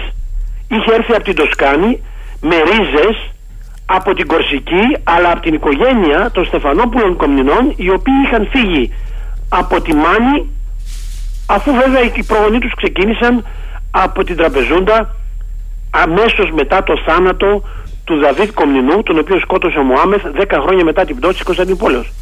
Να τα βάλουμε λίγο σε μια ιστορική τάξη τα πράγματα, πολύ απλή για να καταλάβει ο κόσμος. Φανταζόμαστε 1453. Πτώση της Κωνσταντινούπολης, αναλαμβάνει ο Μωάμεθ, καλεί μετά από 10 χρόνια τον ε, αυτοκράτορα της Τραπεζούντας, τον Δαβίδ Κομνηνό, και του ζητάει να γίνει μουσουλμάνος αυτός και η οικογένειά του. Αρνείται αυτός, τους σκοτώνει όλους, παίρνει σκλάβα την ε, Ελένη, τη γυναίκα του. Ο Πιτσιρικάς όμως ο Νικηφόρος καταφέρνει μέσω μιας, φι- μιας οικογενειακής ε, σχέσης που είχαν με Ουσμπέκους, είχε παντρευτεί κάποια κομνηνή ένα Ουσμπέκο και φεύγει κρυφά, φυγαδεύεται και πάει στη Μάνη. Εκεί παντρεύεται. Τον υποδέχτηκε όλη η Μάνη σαν μεγάλο γεγονός. Ο, ο, ο προύχοντας, ο σοβαρός προύχοντας της περιοχής έδωσε την κόρη του. Αμέσως δημιουργήθηκε ο Σκομνηνός πάντα, έτσι, ο Σκομνηνός τότε. Αμέσως γεννήθηκαν δύο παιδιά, ένα παιδί και μετά άλλα δύο ε, τα οποία είχαν το όνομα στη συνέχεια Αλέξης Α, Αλέξης 2, Αλέξης 3, όπως δίνανε οι κομνηνοί. Ο πρώτος, ο δεύτερος, ο τρίτος. Κάποια στιγμή, τρίτος στη σειρά, ε, ο εγγονός, δηλαδή ο, ο, ο, Καλ- ο, ο, ο, Στέφανος Κομνηνός, Μμμ. σκοτώνεται από τους απομείς σε μία μάχη με τους Τούρκους. Για να τον τιμήσει η οικογένεια, φτιάχνει ένα περ- περίεργο λογοπαίγνιο. Ο Στέφανος από την πόλη. Στεφανόπολη. Στέφανος από την πόλη. Οπότε το Κομνηνός γίνεται Στεφανόπουλος για να μπορέσουν να είναι πιο προσαρμοσμένοι και να μην θεωρούν, τους θεωρούν ως ξένους στην ελληνική πραγματικότητα. Και βέβαια να αποφύγουν τους Τούρκους. Δεν το απέφυγαν, διότι η αντίπαλη οικογένεια Λιμπεράκηδες τους κατήγγυλαν λόγω μιας ερωτικής αντιζηλίας και οι Τούρκοι μπαίνουν στο Ήτυλο, δεν μπορούσαν να πάνε στα βουνά, μπαίνουν στο Ήτυλο, στο λιμάνι και τότε οι κομμουνοί λένε μας έσφαξε ο Μωάμεθ, θα μας σφάξουν τώρα. Τι κάνουν, συμφωνία με ένα καράβι γαλλικό, το Σοβέρ, σωτήρα σημαίνει, μπαίνουν μέσα 750 με 800 άτομα. Άλλοι λένε 900. Εκεί γύρω είναι ο λογαριασμός. Με ε, δεσπότη, παπάδες, οικογένεια, με ζώα, τροφές κτλ. Και φεύγουν κατευθείαν με κατεύθυνση προς την ε, μεγάλη, Ιταλία, μεγάλη Μάνια Γκρέτσια, τη μεγάλη Ελλάδα. Θέλουν να πάνε στη Σικελία, εκεί που ήταν η ελληνική καταγωγή όλων. Εκεί όμως δεν μπορούν να πάνε, γιατί είναι ο πόλεμος Ισπανίας-Γαλλίας. Με κίνδυνο λοιπόν να χτυπηθούν, πάνε προς τη Γένοβα. Τους υποδέχονται ως γόνους αυτοκρατόρων οι Γενοβέζοι, αλλά πονηρός ο Πάπας, όπως πάντα, τους βάζει ένα όρο. Γίνει- Εγώ έχω βάλει, μάλιστα, μάλιστα έχω βάλει στο βιβλίο μου, έχω βάλει ως ε, πηγή και το, τη συμφωνία που έχουν κάνει. Μμμ. Και στο πρώτο άρθρο λέει θα δεχτείτε την ε, ηγεσία του Πάπα. Θα μείνετε Ορθόδοξοι, αλλά θα δεχτείτε την ηγεσία του Πάπα. Είναι, η- από τότε υπάρχει η πρώτη φορά που εμφανίζονται οι ουνίες που λέμε σήμερα. Έτσι εμφανίστηκε αυτό το πράγμα. Ο Πάπας αρχηγός των δύο εκκλησιών, εσείς θα είστε Ορθόδοξοι, μέχρι να πεθάνουν οι ιερείς σας, οπότε τότε θα έρχεστε στη Ρώμη, εάν συνεχίζετε ως ε, κοινότητα, και από τη Ρώμη θα διορίζονται οι, οι Ορθόδοξοι με καθολικό αρχηγό ιερείς σας. Αυτοί το δέχτηκαν εκ των πραγμάτων, δεν μπορούσαν να είχαν άλλη επιλογή, παρά ότι γκρίνιαξαν, πήγανε στην Κορσική, εκεί πήγανε στην ε, Παόμια, μια πολύ ωραία έρημη περιοχή, αλλά την μετέτρεψαν σε δύο χρόνια, τη μετέτρεψαν και την έκαναν ε, ε, μια, ένα βασίλειο. Δημιούργησαν ζήλιες στους, τό- στους τοπικούς, αλλά και δι- ζήλιες στους ε, Γενοβέζους. Γίνεται οι πρώτες μάχες εκεί πέρα, σκοτώσαν κάποιους μανιάτες, οι μανιάτες κλείστηκαν στον εαυτό τους και οπλίστηκαν και αυτό βάστηξε γύρω στα 50 χρόνια, αλλά αυτά τα 50 χρόνια μεσολαβεί αυτόματα η επανάσταση των Κορσικάνων εναντίον των Γενοβέζων. Η περίφημη επανάσταση είναι πασίγνωστη με τον Παολί ηγέτη. Εκεί λοιπόν τότε επιτίθενται όλοι στους μανιάτες στην Παόμια, στην περιοχή της Παόμιας, διότι θεωρούν ότι είναι άνθρωποι των Γενοβέζων. Τους οποίους αυτοί θεωρούσαν ότι όταν θα ερχόντουσαν θα ήταν σκλάβοι τους. Και ξαφνικά βλέπουν κάτι άρχοντες να βγαίνουν από, τα, από τις γαλέρες και βέβαια καθόλου σκλάβοι δεν υπήρξαν, υπήρξαν άρχοντες εκεί πέρα, οι κομπτινοί μανιάτες Στεφανόπουλοι. Οπότε τι γίνεται, φεύγουν αυτοί, κάνουν μια έξοδο ηρωική που θύμιζε λίγο Μεσολόγγι. Είχαν πολλές απώλειες, αλλά βάλαν μπροστά τις εικόνες, έτσι ακριβώς που περιγράφουν τις σκηνές, οι εικόνες, γυναίκες, παιδιά και ακολουθούσαν οι άντρες. Παρά τις απώλειες, φτάσανε στο Εάκιο. Εκεί στο Εάκιο μείνανε για περίπου 50 χρόνια, μέχρι να, ξαναδούν, να ξανα, ε, τους δώσουν μια περιοχή, η, το Καριέζε, η Καριέζ δηλαδή, που λέμε σήμερα. Στα Ιταλικά, στα Ιταλοκορσικά σημαίνει Καριέζε. Εκεί λοιπόν στο Εάκιο, πριν πάνε στο Καριέζε, έρχεται τώρα ο Κάρολος καλόμερος, του οποίου το έχει γίνει καλό μέρος, έχει γίνει στα Ιταλικά Μποναπάρτε, έρχεται για να δει την οικογένειά του, την οποία δεν γνώριζε, διότι ήταν ο, ο, ο παππούς του που είχε σχέση με αυτούς. Και πάει να τους βρει, εν μέσω πολέμου. Μιλώντας πάντα ελληνικά όλοι αυτοί και έχοντας διατηρήσει τελείως την ελληνική παράδοση. Εκεί παντρεύεται μια την κυρία Λετίτσια, Ιταλοκορσικάνα και κάνει 8 παιδιά. Ένα τα παιδιά είναι ο Ναπολέον. Οι πηγές που χρησιμοποιώ και τις οποίες αναφέρω, τις οποίες μπορεί οποιοδήποτε να έχει πρόσβαση, λέει ότι μιλούσε μονίμως ελληνικά στο σπίτι, ο Ναπολέον γνώριζε ελληνικά. Απόδειξη έχουμε ότι χρόνια αργότερα η αδερφή του του έστελνε γράμματα τα οποία υπάρχουν στα ελληνικά. Δεν έχουμε τις απαντήσεις του. Έχουμε όμως ότι αυτός λάβανε τα γράμματά της στα ελληνικά. Και εδώ έχουμε το μεγάλο ερώτημα. Τι γίνεται ε, ο Ναπολέον; Λένε όλοι ότι είναι Κορσικάνος. Γιατί δεν υπάρχει αναφορά στον πατέρα; Όταν ρωτήθηκε ο Ναπολέον, το ρώτησαν κάποια στιγμή. Λένε ότι ο μπαμπάς σας ήταν Έλληνας. Και απάντησε ο Ναπολέον, μπορείτε να αφήσετε ήσυχο τον πατέρα μου. Οι, οι ρίζες της οικογένειάς μου ξεκινάνε από μένα. Η νέα ζωή ξεκινάει από μένα. Εσείς πώς ερμηνεύετε μια τέτοια απάντηση; Στρίβιν δια το ερευόνος. Ε, μπράβο. Μάλιστα. Ε, Μπόνα πάρτε λοιπόν. Καλό μέρος. Λέτε. Ναι, καλό μέρος. Μπορεί να πάρετε έτσι μεταφράστηκε όπως μεταφράζαν όλους τους άλλους. Αλλά έχουμε και μια μικρή συνέχεια που έχει πολύ ενδιαφέρον για τους ακροατές μας, η οποία είναι το εξής. Όταν στα 10, χρο... 10 χρονών έχασε τον πατέρα του, ο οποίος πέθανε από καρδιακό επεισόδιο, είχε μια τρέλα ο Πτσυρικά, ο οποίος ήδη το είχε, είχε φανεί στα 8 του, όπου για, κάποια, για κάποιο αδίκημα κλοπής ενός καρπού από ένα δέντρο ιερέα του συνέλαβαν, δεν το έκλεψε αυτός, το έκλεψε η αδερφή του. Αρνήθηκε ότι το έκανε αυτός αλλά αρνήθηκε να πει ποιος το έκανε.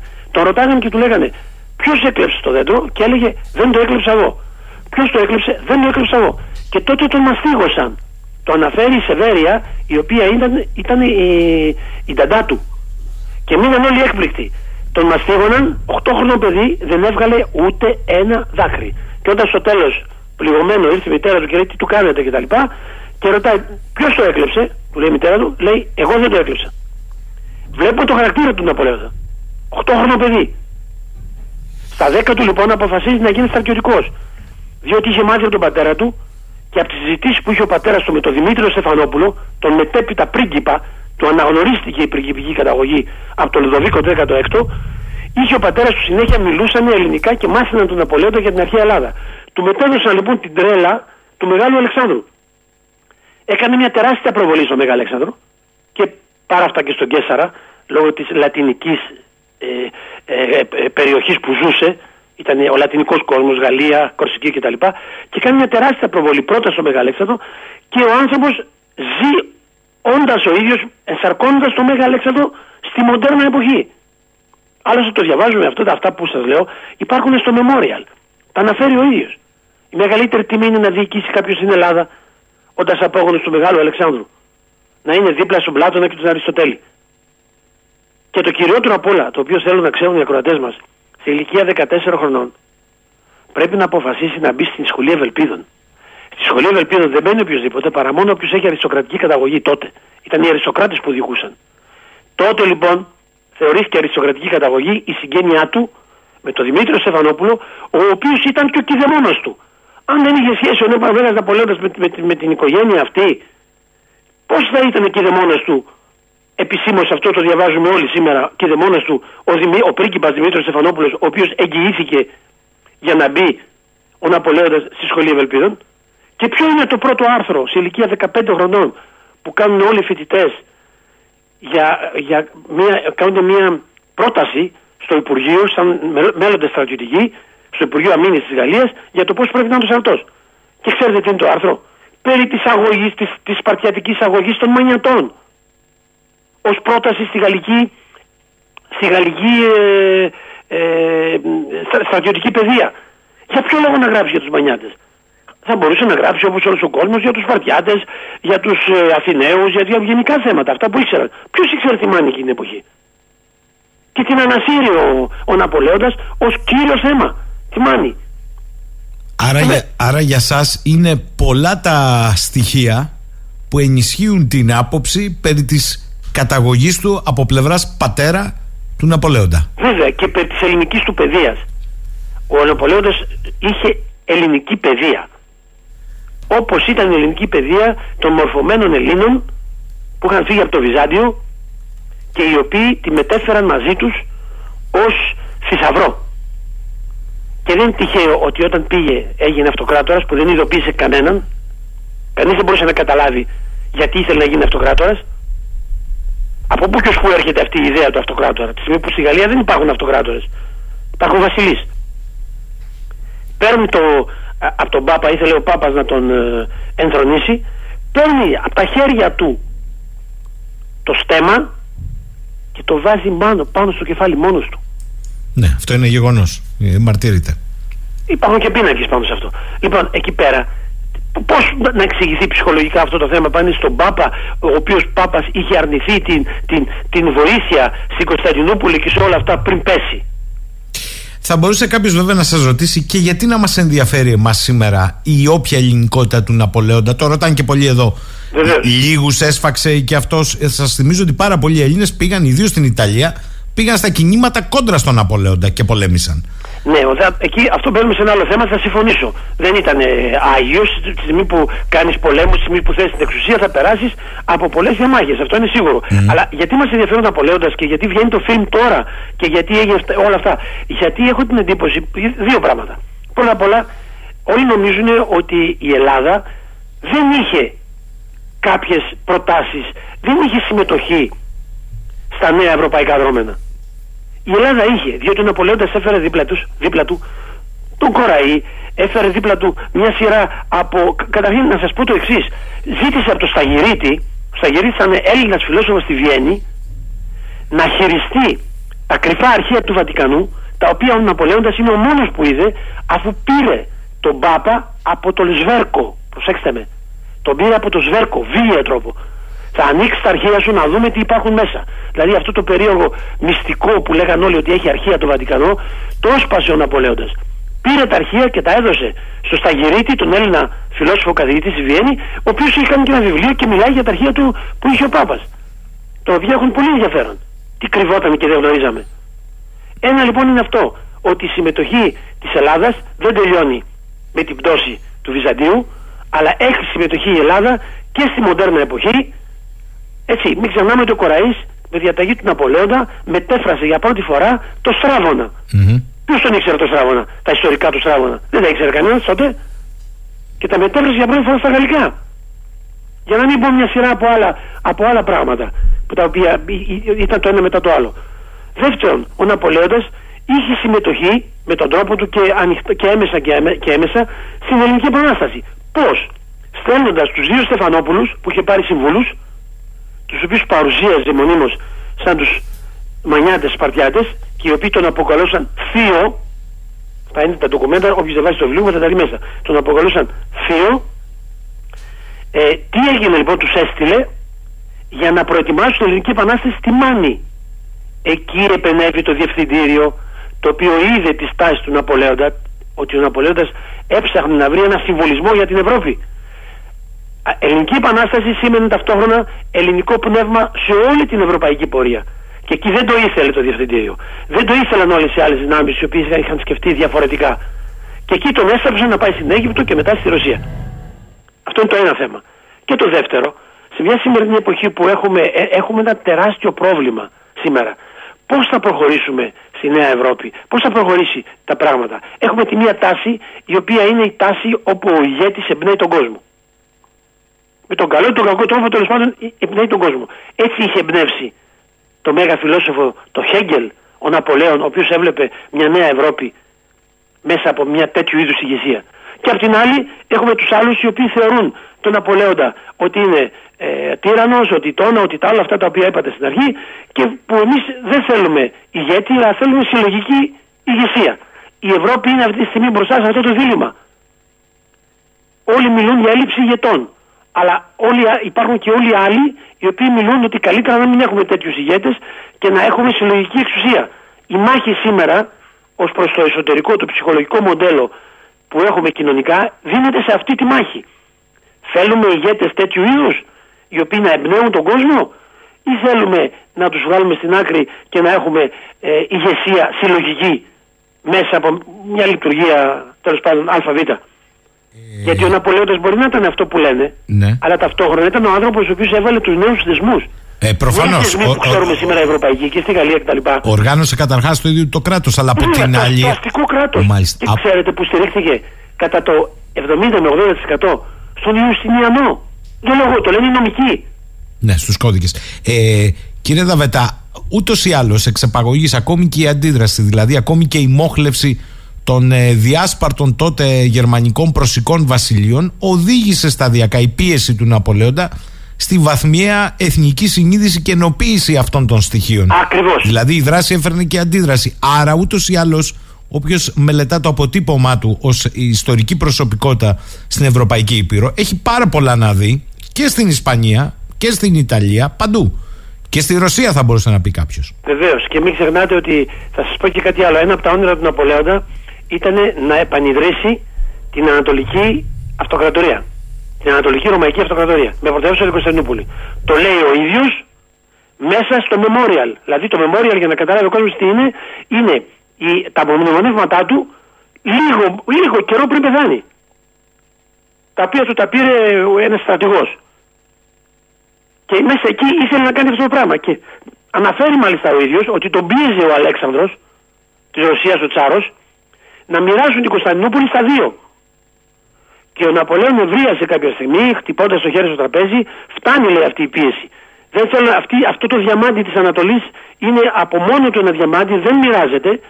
Θα γίνει η πρωτεύουσα του Βυζαντίου. Τη στιγμή που οι, οι Ρώσοι ήθελαν, προσοχή να το δουν πολιτικά, ότι αυτή είναι η συνέχεια του Βυζαντίου. Θα παίρνανε την Κωνσταντινούπολη και θα λέγανε ότι αυτή είναι η ιστορία του Βυζαντίου.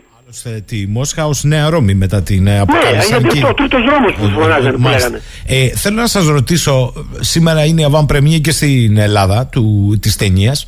Ε, αυτό είναι ένα άλλο μέγεθος, αισθητικά. Θα τη δούμε πρώτα για να έχουμε άποψη και μετά. Εγώ έριξα μια ματιά. Αν και είμαι βέβαιος ότι ο Φίνιξ έχει καταπληκτική ερμηνεία. Είναι ούτως ή πολύ άλλως. καλός, αλλά καμία κουβέντα, ξαναλέω, καμία κουβέντα για τον πατέρα του. Εντάξει, είναι εντάξει. εντυπωσιακό. Αυτό άλλο είχε επιλέξει ο Σκότ εκεί. Αλλά εγώ θέλω να σας ρωτήσω, μιας και σήμερα ξημερώσαμε με ένα αποτέλεσμα στην Ολλανδία που άλλους τους έχει σοκάρει, άλλους όχι. Και κάποιοι άλλοι, μιας και αναφερθήκατε στη Γαλλία, λένε ότι εδώ το τι συνέβη με τον Βίλντερ στην Ολλανδία είναι προπομπός του τι έρχεται στη Γαλλία με τη Λεπέν με πρώτο σταθμό τις ευρωεκλογές. Έτσι είναι. Έτσι είναι. Πρέπει να καταλάβουμε το εξής για να γίνει κατανοητό στον κόσμο. Η κρίση στο Ισραήλ, ο πόλεμος στο Ισραήλ πιο συγκεκριμένα, έδωσε αβάντα στη Λεπέν. Πώς, πώς έγινε αυτό το πράγμα; Ενώ μέχρι τώρα η Λεπέν χαρακτηριζόταν η ακροδεξιά κτλ. κτλ τα γνωστά, η αντισημήτρια και όλα αυτά, η στάση που πήρε, η φιλοϊσραηλινή στάση που πήρε, η οποία ήταν και συνέπεια της μέχρι τώρα στάσης της, αλλά τώρα ήταν η μόνη η οποία ήταν τόσο σκληρή φιλοϊσραηλινά, έδωσε μία, την, την ένωσε με το σώμα της παραδοσιακής αστικής δεξιάς. Διότι η παραδοσιακή αστική δεξιά βρέθηκε προ ενός διλήμματος.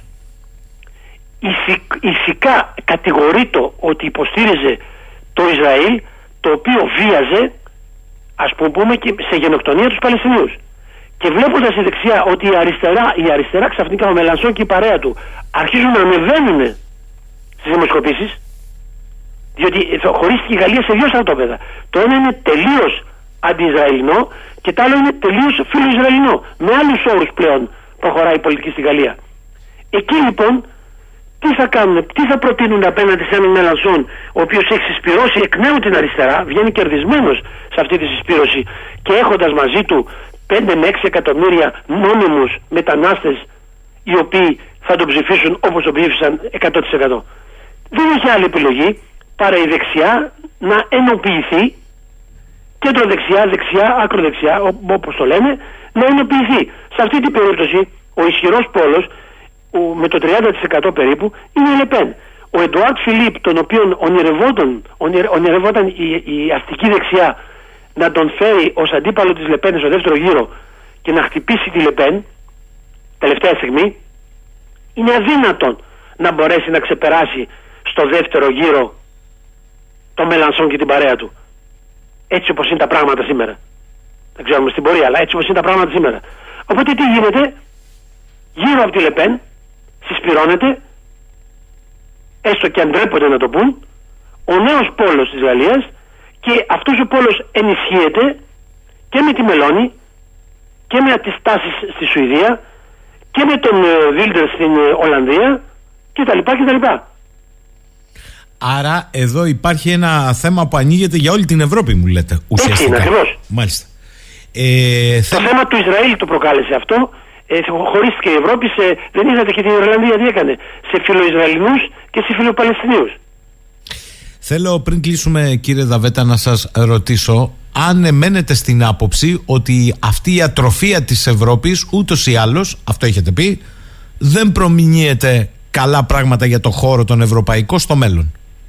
Όχι, δεν προμηνύει έτσι όπως είναι τα πράγματα, διότι είναι μια στατική κατάσταση, είναι μια διχαστική πολιτική, ε, είναι σαν να τρώει τα σωθικά της. Προσαρμοσ, ε, όσο ακολουθεί και είναι προσαρτημένη στο άρμα της Αμερικής χωρίς να, να μπορεί να ξαναφέρει στην επιφάνεια την κολική αντίληψη που λέει ναι μεν αλλά όσο είναι λοιπόν προσκολλημένη εκεί πέρα η Ευρώπη θα υφίσταται τις συνέπειες της πολιτικής της Αμερικής. Αν η Αμερική δηλαδή παράδειγμα υποστηρίζει το Ισραήλ. Η Ευρώπη χωρίς να κάνει έλεγχο θα υποστηρίζει το Ισραήλ. Αν η Αμερική είναι εναντίον ξέρω εγώ των Κινέζων η Ευρώπη θα πάει εναντίον των Κινέζων και ούτω καθεξής. Με αποτέλεσμα η Ευρώπη να μην μπορεί να βρει την ταυτότητά της και μοιραία να χαθεί ή να αφομοιωθεί μακροπρόθεσμα σε μια ευρύτερη πολιτική των ΗΠΑ. Λοιπόν, θέλω να κλείσουμε επιστρέφοντας στην αρχική σας ε, ε, άποψη που είχε σχέση με τον Απολέοντα και είχε ένα ενδιαφέρον σήμερα η συζήτηση. Πήγε σε άλλο μήκος κύματος. Με ρωτάει εδώ ένας φίλος. Ρωτήστε σας παρακαλώ τον κύριο Δαβέτα. Πόσα ακόμη κράτη, έθνη, χώρες έχουν εκφέρει άποψη γνώμη ότι ο Ναπολέον κατάγεται από τα δικά τους μέρη; Ακούσαμε με πολύ προσοχή αυτό που είπε για τον πατέρα του Ναπολέοντα. Φαντάζομαι λέει ότι οι Κορσικανοί οι μισοί θα λένε ότι είναι γαλλικής καταγωγής βέρος Γάλλος και οι άλλοι θα λένε βέρος Ιταλός. Όχι, όχι. Οι Κορσικανοί, οι Κορσικανοί λένε ότι είναι μόνο Κορσικάνους. Ε, αναφέρουν βέβαια τις επαφές που είχε με την ελληνική κοινότητα. Απλά επειδή δίνουν βαρύτητα στη μητέρα του, δεν υπάρχει καμία κουβέντα για τον πατέρα του. Αυτό που σας λέω είναι εντυπωσιακό. Λες και ο Ναπολέον έπεσε από, το, από τον ουρανό. Και δίνει βάρος στη μητέρα του που ήταν Κορσικάνα, τη Λετίτσια. Δεν λένε ότι είναι Γάλλος. Ο Ναπολέον έλεγε ότι ήταν Γάλλος. Ο Ναπολέον έλεγε, δεν, δεν επανέφερε ποτέ στη συζήτηση που του κάνανε. Να σας μεταφέρω ένα περιστατικό που θα ενδιαφέρει τον, τον ακροατή μας. Κάποια στιγμή ήταν με την αδερφή του Δημήτριου ε, την Πανόρια. Η Πανόρια ήταν η κλασική Ελληνίδα, πανέμορφη, είχε παντρευτεί ένα στρατηγό, μετέπειτα στρατηγό του Ναπολέοντα και εκεί πέρα που μιλάγανε, μιλάγανε ξαφνικά στα κορσικάνικα. Και λέει ο Ναπολέοντας, μην μιλάτε, εδώ είμαστε Γάλλοι, θα μιλάμε γαλλικά. Προσέξτε, το σύνδρομο του ξένου. Εγώ έτσι το ερμηνεύω, το σύνδρομο του ξένου, του μέτικου. Λέει μιλάει και θυμώνει η Πανόρια και του λέει, αυτά είναι καταγραμμένα όπω σας λέω. Τώρα έτσι δεν είναι δικές μου ιδέες, είναι καταγραμμένα στα, στα αρχεία. Γυρνάει και του λέει, άλλο Ναπολεό που σημαίνει έλα, ελάτε τώρα Ναπολέο δεν μιλάμε στο πληθυντικό μην ανοίξω το στόμα μου που σας πείραξε που είπαμε που μιλάμε κορσικά ή ότι ε, υπάρχει άλλη καταγωγή τι είστε Κινέζος είστε εσείς; Μου λέει εδώ άλλος φίλος ε, έχει υπόψη του τον τίτλο του βιβλίου ο Νίκος από το Λονδίνο μου το στέλνει αυτό που ασχολείται ο Έλληνας φιλόσοφος της Βιέννης όπως είπε με τα αρχαία του Βατικανού; Ναι, βεβαίω, το έχω, το υπόψη μου. Δεν το έχω μελετήσει 100% για να μην είμαι άδικος, αλλά βεβαίως το έχω υπόψη μου. Ε, Μήπως έχετε τον τίτλο, αυτό ρωτάει. Α, δεν το έχω αυτή τη στιγμή. Μάλιστα. Άλλος φίλος ε, εδώ. Αλλά μπορεί να τον βρουν εύκολα. Ναι, άλλος φίλος ρωτάει εδώ πέρα. Η μητέρα του Ναπολέοντα είναι Βέρα Κορσικανή; Κορσο, Κορσοϊταλίδα. Α, Κορσοϊταλίδα. Κορσοϊταλίδα, αλλά προσέξτε, ε, η μητέρα του είχε έναν αδερφό, ο οποίος ήταν ανώτατος καθολικός ιερέας όταν πέθανε ο πατέρας του, εγώ λέω λογικά, λογικό επιχείρημα αυτή τη στιγμή, θα μπορούσε να αναλάβει ο ανώτατος ιερέας και μάλιστα σε μια καθολική εκκλησία ισχυότατη. Και παρόλα αυτά. ανέλαβε ο Δημήτρης Ευανόπουλο. Μάλιστα. Είναι σαφές αυτό που θέλετε να πείτε. Κύριε Δαβέτα, θέλω να σας ευχαριστήσω για αυτή τη συνομιλία. Out of the box. Το βιβλίο μου είναι ένα μικρό βιβλίο, 80 με 100 σελίδες, ευανάγνωστο, που ασχολείται μόνο με αυτό το θέμα, μόνο με τον πατέρα ε, και το οποίο είναι στις εκδόσεις Κάκτος. Θα χαρώ πολύ να το διαβάσουμε όλοι μας. Να είστε καλά, καλή σας ημέρα. Ευχαριστώ πολύ, γεια σας. Με Δημοσθένη Δαβέτα βάλαμε ένα κερασάκι σε αυτή την τούρτα που λέγεται η νέα ταινία, ε. Λοιπόν, και κάπου εδώ με μουσική θα κλείσουμε. Μου γράψατε νωρίτερα, θέλω να το πω αυτό, ότι σαν σήμερα ε, γεννήθηκε ένας μεγάλος ε, στιχουργός ε, της Ελλάδας ο Άλκης ε, Αλκαίος ε, τώρα αρχίσαμε να θυμόμαστε και τις ε, να πω ότι για μένα δεν είναι απλά στιχουργός έτσι, είναι ποιητής στιχουργός βεβαίως οι περισσότεροι τον έχουν γνωρίσει μέσα από τις συνεργασίες του τις μουσικές. Για όσους δεν ε, θυμούνται ή για όσους δεν γνωρίζουν το πραγματικό όνομά του ήταν Βαγγέλης Λιάρος. Το Άλκης Αλκαίος το πήρε από ένα θείο του που σκοτώθηκε σε ηλικία 23 ετών στα βουνά ο Σαντάρτης ε, του Ελλάς. Και μάλιστα ο Βαγγέλης Λιάρος, ο Άλκης Αλκαίος φημολογείται ότι στην πρώτη απόπειρα Παναγούλη ήταν από τους κατά του δικτάτορα ήταν από τους ανθρώπους που τον βοήθησε στην πρώτη απόπειρα απόδρασης. Συνελήφθη, βασανίστηκε κτλ. Λοιπόν, επειδή το ζητήσατε θα κλείσουμε με μια επιλογή από Άλκη Αλκαίο. Καλημέρα σε όλους και όλες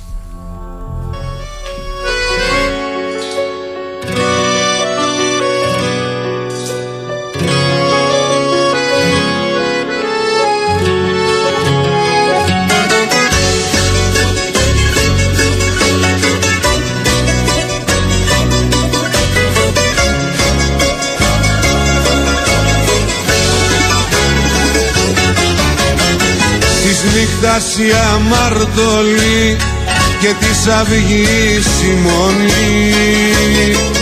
Θέλουν βάρη ζεϊμπέκικο και νευρικό τιμόνι σε τόπους τριγυρίζουνε σβησμένους από το χαρτί. Για μια σταγόνα ουρανό για μια αγάπη σκάρτη Όσοι με το χαρό γίναν Με τσιγάρο φεύγουνε στα χειλή Στα τρελά τους όνειρα δοσμένοι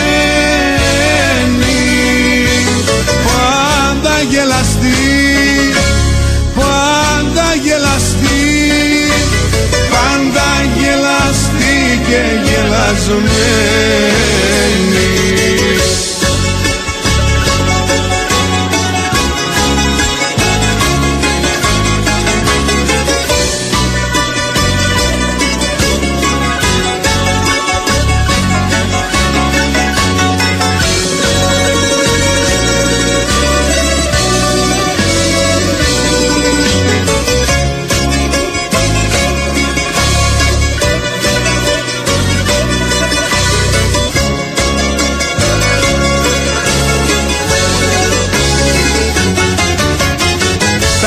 νιάτα μας διαδρομή Αθήνα, Σαλονίκη Μια πόλη χτίσαμε μαζί Κι ακόμα ζω στο νίκη.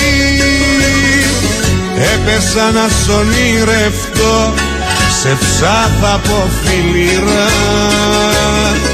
Κι είδα πως βγάζει νύχτα φως Και το στράκο πορφύρα Όσοι με το χάρο γίναν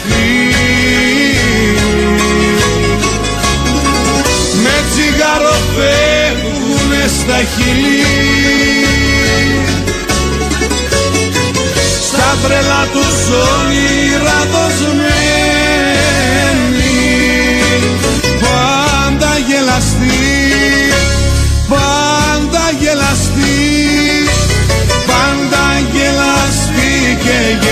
γελασμένοι Όσοι με το χάρο γίναν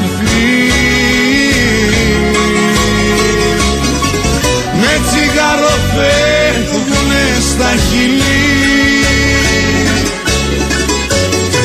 Στα τρελά τους όνειρα